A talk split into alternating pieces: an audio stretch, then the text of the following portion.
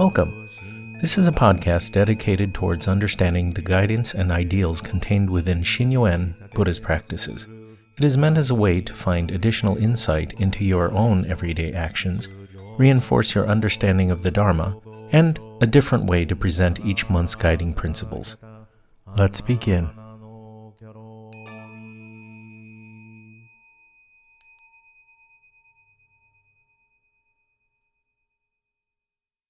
October 2010 Shinnyo-en Buddhism Podcast on Breaking Bad Precepts.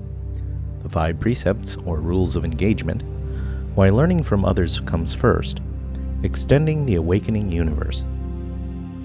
A precept is a rule of conduct originally developed as standards for monks and nuns to know when their behavior had strayed from following the proper path of conduct. Depending upon which text you examine, Monks have about 250 precepts, and nuns somewhere between 348 to 500, by which they must abide during their practice.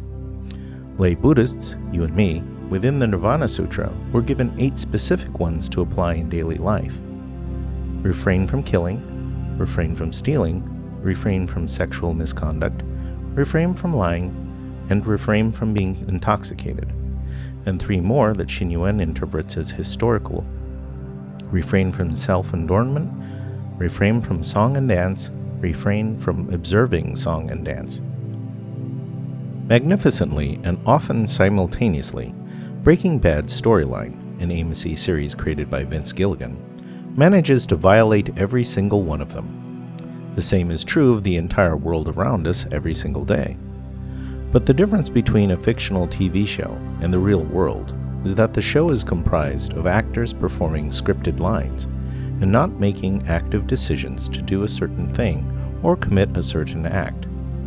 And skillful writing ensures that the outcomes of negative behavior does not automatically have positive results, particularly in the overall storyline, lest the audience become bored with predictable endings. But in the real world, people are making decisions to break a law or to abide and we live in the same real world alongside all the others, whether breaking precepts or not. A core belief in Buddhism, just as in nature, is that other beings will only follow or emulate those who are successful, as the contrary makes virtually no sense at all.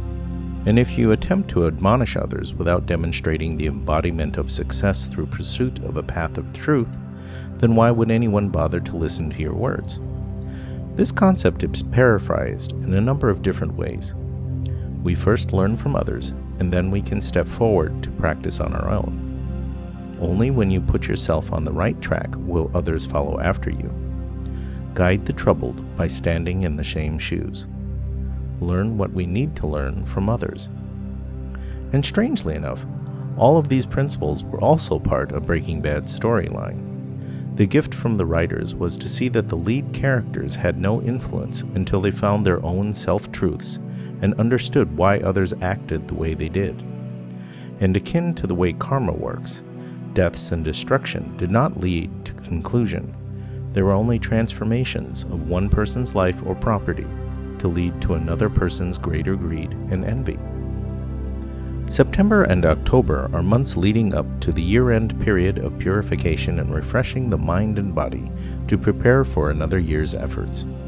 The ceremonies within this period, such as Saisho Homa, are conducted to repurify entrances to this earthly world for welcoming the revisitation of the spiritual deities and return of Buddhas.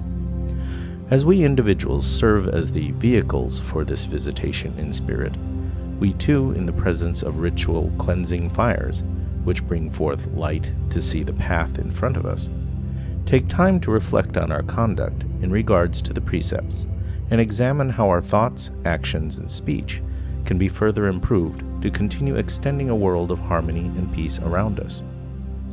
From Her Holiness Keishu Shinso this month. It is up to us to reach out and embrace others in the spirit of friendship make harmony amid diversity a reality that is indestructible like a diamond. Likewise, to create a world of friendship means to create a way of seeing the world based upon friendly relations rather than adversarial ones that are very often filled with difficulties and setbacks. At times, we may encounter a challenging reality beyond our control that prevents us from building friendships. But by drawing upon the resources of wisdom and compassion, which is the nature of Buddhahood, we can move forward. That's it for this month. Thank you for listening. For more information, feel free to email me at jlui at jlui.net or Twitter at jhlui1. With a Gasho, this is James.